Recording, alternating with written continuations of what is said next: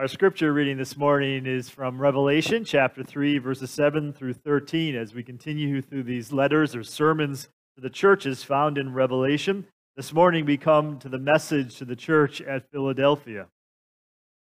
Hear now the word of the Lord. First, I will pray. Lord, we do thank you that you are the God who holds the keys, that you do open and close things we pray this morning that you would open our hearts and our minds to receive what Christ is saying to us. Be our teacher, as you are the great teacher, and lead us into all truth, O Spirit, for the glory of our Savior Jesus. We pray this in Christ's name. Amen. Revelation chapter 3, verses 7 through 13. Hear now the word of the Lord. And to the angel of the church in Philadelphia, write These are the words of the Holy One, the true One, who has the key of David, who opens, and no one will shut, who shuts, no one opens. I know your works. Look, I have set before you an open door which no one is able to shut. I know that you have but little power, yet you have kept my word and have not denied my name. I will make those of the synagogue of Satan who say they are Jews and are not, but are lying. I will make them come and bow down before your feet, and they will learn that I have loved you. Because you have kept my word of patient endurance, I will keep you from the hour of trial that is coming on the whole world to test the inhabitants of the earth. I am coming soon. Hold fast to what you have, so that no one may seize your crown. If you conquer, I will make you a pillar in the temple of my God. You will never go out of it. I will write on, you the name of my God, the name of the city of my God, the new Jerusalem that comes down from my God out of heaven, and my own new name. Anyone who has an ear, listen to what the Spirit is saying to the churches. This is the word of the Lord. There was uh, once this guy named Shebna. He shows up in the Old Testament, the book of Isaiah. Anybody ever heard of Shebna? Yeah, guess not. Uh, I went to seminary. I never heard of Shebna myself. and never came across that name, but I came across it in my study of this through uh, Weima's book. He brought Shebna to my attention. He's a guy that appears in the prophecy of Isaiah. And Shebna was what was called a palace administrator or the master of the palace. If you think of the chief of staff of the president, that's kind of the role that this person had. He was the gatekeeper to power. And sometimes people who hold those positions, they get confused, right? They think they are the source of power.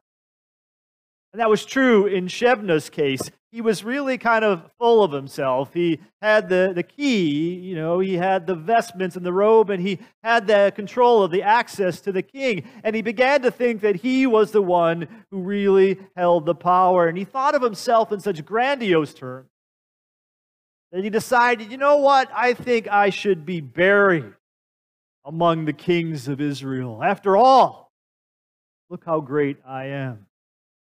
So he did that. He commissioned a grave to be crafted and built for him among the prophets and kings of Israel.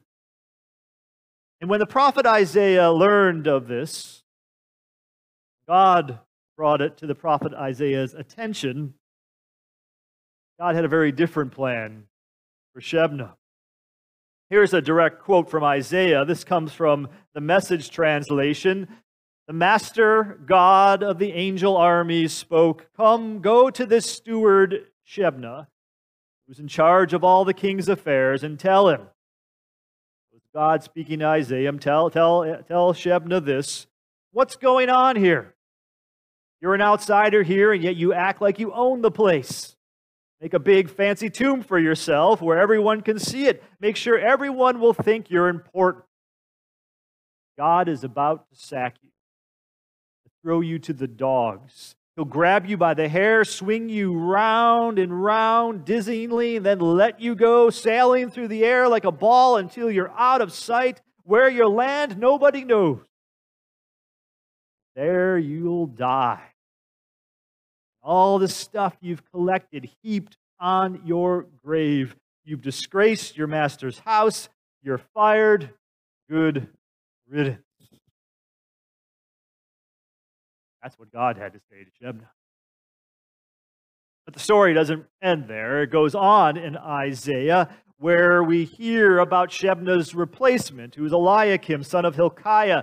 And God, through Isaiah, speaks and tells about this new one who will take Shebna's role. He says of him in Isaiah 22, verse 22, I will place on his shoulder, that is Eliakim, the key of the house of David. He shall open, and no one shall shut. He shall shut, no one shall open. And with those words, God communicated to Shebna and to all of Israel that there was a new sheriff in town, that Eliakim was replacing Shebna. Shebna had been thrown out on his backside. There was a new sheriff in town, and by those words, God communicated to Shebna and all of Israel that he is the source of all authority and power. He is the one who ultimately holds the keys. This morning we come to the sixth of the seven letters in Revelation. We're almost at the end of this, these seven letters. And here in this letter or sermon to the church at Philadelphia, the key word is promise. This text is about a promise, and that's refreshing because most of these are about a problem right? Something the church is doing wrong, but this is about a promise a promise that God holds the keys, that God is sovereign, even when it doesn't feel like it, even when it doesn't look like it. He holds the key. So let's look this morning at what Jesus had to say to the church at Philadelphia, and then we'll look at what this might mean for us today in the church of the 21st century. So let's go to the first slide and we begin with the Christ title. Here's how Jesus identifies himself to the church at Philadelphia. He says, These are the words of the Holy One, the true one, who has the key of David, who opens and no one will shut, who shuts and no one opens. You can see there are three things here Jesus uses to identify him that he is the Holy One. He is the true one or the trustworthy one, and he has the key of David. And of course, this is directly a reference to that passage I just read to you from Isaiah 22 22. You can't help but hear the echoes. What Jesus is telling this church here, a church that was facing persecution, a church that was having doors shut and locked in its face, literally. They were being kicked out of the synagogue. They were being expelled from their communities. They were being isolated socially in their culture. So, both in the synagogue and in society, the doors were being shut. Jesus tells these people who are persecuted, Don't worry, because I hold the key. I am the source of true authority and power. That's how he identifies them uh, himself to that church. He gives them comfort, and then he goes immediately into commendation. We go to the next slide. We see what Jesus says to this church, and I have this little note with interruptions because that's how it plays out in the text. I've tried to just isolate here the commendation. What is right about this church? Jesus says to them, I know that you have but little power, and yet you have kept my word and have not denied my name because you have kept my word of patient endurance. We know what this church is doing right. Despite the persecution, despite doors being slammed in their face, they are keeping the word of the Lord. They are following God. They have not denied the name of Christ despite what they have lost. They are being faithful, and all Jesus has is good things to say about them. It's almost effusive. The text is kind of frenzied if you read it. It has these interruptions that I don't have there. But what Jesus does, which is unlike any of the other letters, is that he gives them this commendation and then he kind of interrupts himself and says, Here's what I'm going to do for you. And he, and he keeps going like this. He's, it's almost this sense of effusive praise. This church is doing things right. And the core of that right behavior is keeping God's word, keeping Jesus' word, and not denying his name. And then we come to the complaint. Next slide. None. Right? Last week it was the other way around with Sardis, right? Here, there's no complaint at all. Jesus is so filled with praise for this church that they're doing what is right. And again, the silence, the absence of that is working to emphasize, to make it even more emphatic how good this church is, how faithful they are, how pleased he is with them. He's emphatic in his praise. There is no complaint against this church, nothing against. And then he comes to the next slide. Here, the correction. Here's where Jesus fixes what's wrong, right? He tells people, here's how you can fix it. And of course, in a place where there's no complaint, we can expect very little need of correction. And that is true here. Jesus basically says to them, I'm coming soon, so hold fast to what you have. Basically, keep doing what you're doing because you're doing it right. Just keep my word. Don't deny my name. There's really no need to correct. Just stay the course. And then we come to the next slide to the consequence. If they were to fall back from what they were doing, Jesus gives them a negative consequence. I'm coming soon. Hold fast to what you have so that no one may seize your crown. If you fail to keep on keeping on, this you are at risk of losing these blessings I'm going to give to you and am giving to you. Then he gives them the positive consequence. Next slide. If you conquer, I will make you a pillar in the temple of my God. You will never go out of it. I will write on you the name of my God, the name of the city of my God, the new Jerusalem that comes down from my God out of heaven, and my own new name. Again, it's almost this sense of effusive, large, massive praise. If you keep going on like you are, I will give you these things. First, I will make you a pillar in the house of God. What do you think of when you think of pillars? Think of that kind of Greek architecture, right? That those marble pillars. And that would have been really what would have been thought of then, too. And a pillar brings up the idea of stability and strength a place of remaining. We still talk about someone who is a pillar of the community. What Jesus is saying, if you keep my word and don't deny my name, if you keep on doing what you're doing, I will fix you permanently and you will never leave. No one will take you out of the temple of God. Your salvation will be secure. And then he will give them these three names. Again, this repet- repetitive nature emphasizing. He will give you the name of God, the name of the city of God, and a new name. And that implies also this idea of security, of being a possession, of being a child of God. We name our children. And God names his children. And he's telling them here, you will have this name.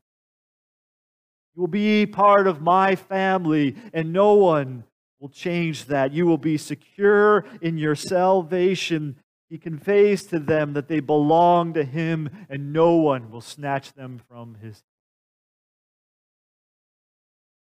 proclamation of assurance and of comfort and of hope. And they can know all of that. They can have assurance that all of this will happen because He holds the key. He has the authority. We go to the next slide. So that's what it meant for them. This was a sermon to the church at Philadelphia, a sermon to a church facing persecution. And this was a sermon that came as a word of encouragement, a word of assurance to them, where God promised them, Jesus specifically, to this church that had very little power. Jesus says, I am your power. I am your power. I hold the keys. So keep my word, don't deny my name, and I will take care of the rest. I got you. That's what it meant for them. What does it mean for us? What does it mean for us? We can go now to our general slide. Well, let's think about that this morning because that really is the big question. What does it mean for the church today? For us here, RCRC 21st century, Now, clearly, persecution is central to this message. The church in Philadelphia was facing persecution. And there are many places in our world where Christians are facing persecution. You can go to the Voice of the Martyrs, you can go to Open Doors USA, you can get that information where those places are, and you could probably guess where they are. There's places where you could preach this sermon and you wouldn't really need to make any type of you know, a bridge or application. People would get it immediately because they're living in that persecution. That's really not the case for us here. Weima uh, points out in his book that the 21st century church in America would be better described as privileged rather than persecuted. And that's fair, right? We have to agree. But he also goes on to note, quote, this privileged position is quickly changing, end quote changing. And I think that's right. That position is changing. The process of secularization has been going on for a long time. And it has accelerated even in the past century and into this century. And for a while, that process of secularization was almost, uh, I think, liberating for certain Christians, right? It wasn't immediately a threat to the Christian faith.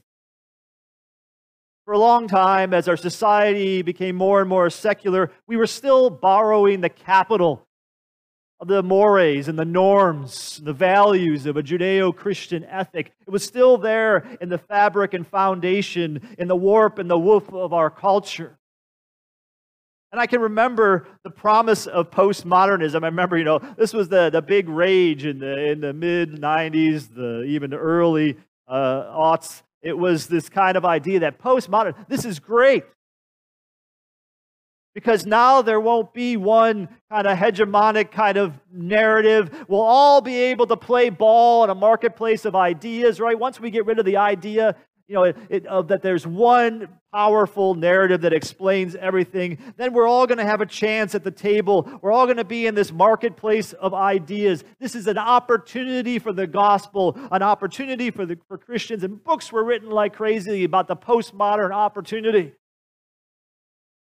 how postmodernism made science, you know, less trustworthy, or rationalism less trustworthy. People were more skeptical. And so maybe we have this opportunity to preach the gospel. This was going to be the greatest opportunity since the early church. But in a lot of ways, it has not played out that way, has it?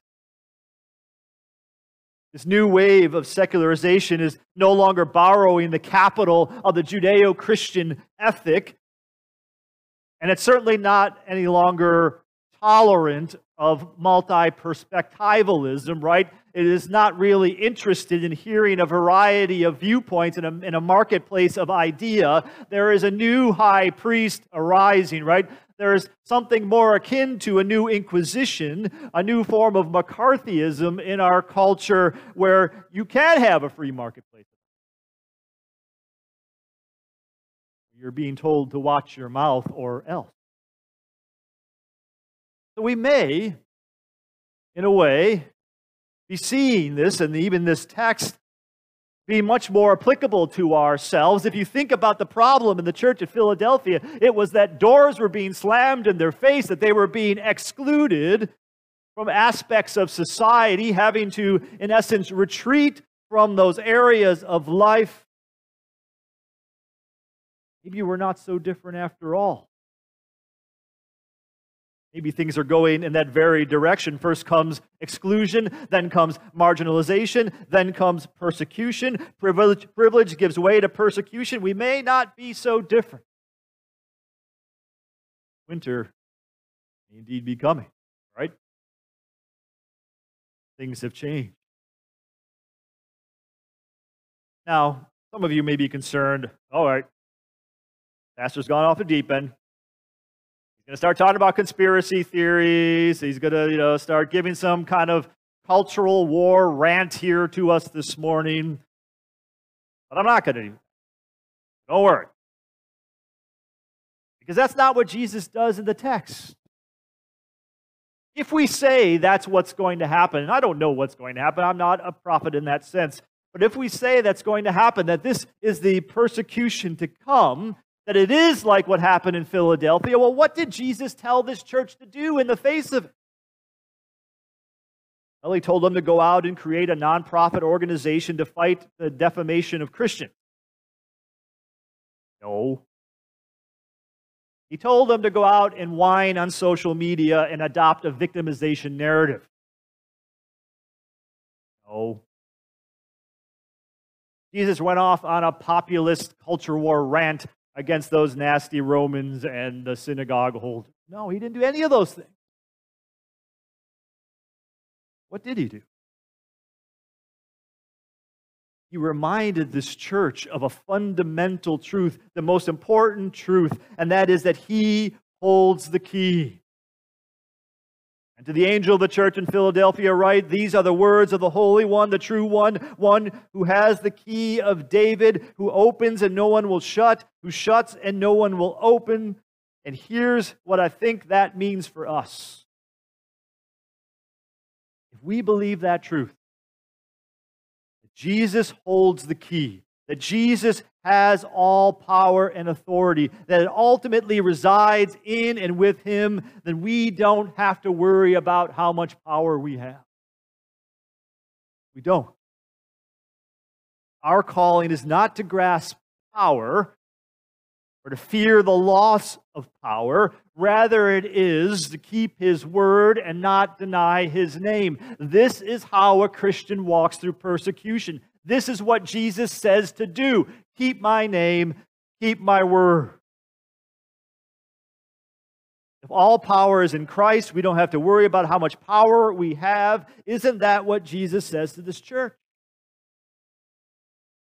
The doors were slamming in their face. They were a church without power. Isn't that what Christ says? Verse 8 I know that you have but little power. And then he says, You have kept my word and have not denied my name. He doesn't say, Go get power. He doesn't say, Go lobby. He says, Keep my word, keep my name. Our power is in Christ.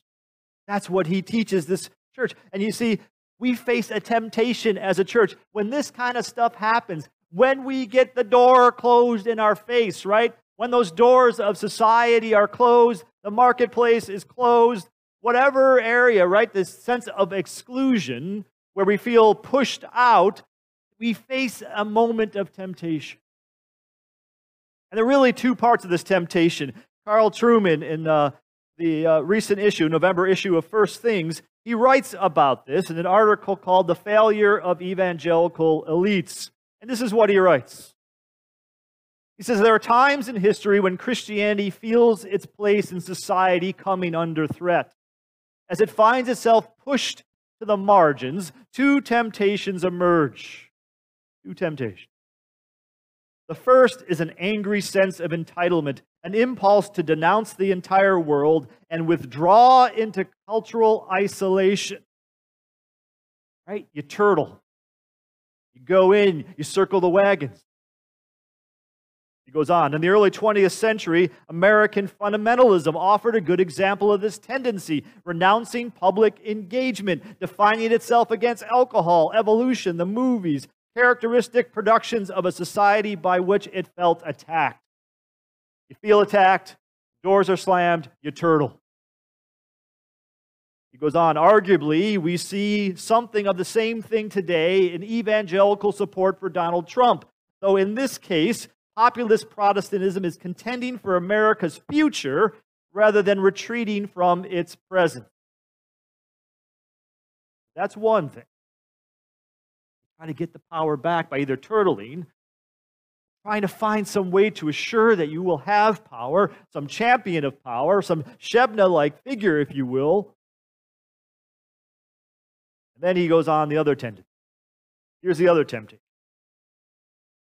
The second tendency is more subtle and more seductive. While appearing to be valiant for truth, it conforms Christianity to the spirit of the age. If fundamentalists' first fist shaking is the temptation of the ragamuffin masses, accommodation appeals to those who seek a seat at the table among society's elite. And these elite aspirations often blame the masses when their invitation to high table fails to materialize. Do you see what he's saying? The other temptation to get power is just to ape the culture. Because you want a seat at the table with all the social elites, all of those who possess power, all the high priests and priestesses of our age. And so, what do you do? You start to conform Christianity to it. You start telling people, well, it doesn't really say that in the Bible. Because you want a seat at the table of power. These are the temptations we face right now as a church. Those are the twin temptations that we face. It's a temptation of like the Shebna thing, you know, seeking after power and thinking it is ours, or we compromise in a way to get us power to be to fit in into this culture because we desire to be in that inner ring. C.S. Lewis has uh, an essay called The Inner Ring, entitled that, where he talks about this human desire. We all want to be in the inner circle. We all want to be there. And it's not necessarily wrong to want to aspire to those things, but you better be careful. Because it's fraught with temptation to want to be there. And you'll compromise sometimes many things to be there. And it might actually harm you to be there. And when you get to the inner ring what you find out it's like an onion. There's another layer. There's another inner ring within an inner ring and what Jesus says to the church here is don't get in any of that stuff. You don't have to worry about that. I already have it. I hold the key. What I think this text teaches us, I think of how it applies to us, is that it reminds us of the risk by Christians to mislocate the epicenter of power, of true power. It's the Shebna mistake. Shebna had the key. He was given a derivative power from God, but he thought it was his power.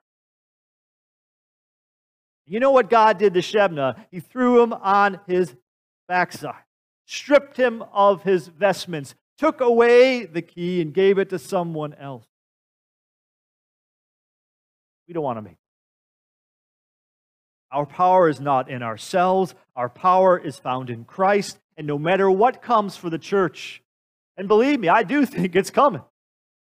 I used to think I'll get through my pastoral experience before someone comes in and tells me what I can and cannot say in the pulpit, but I think it may happen during my time.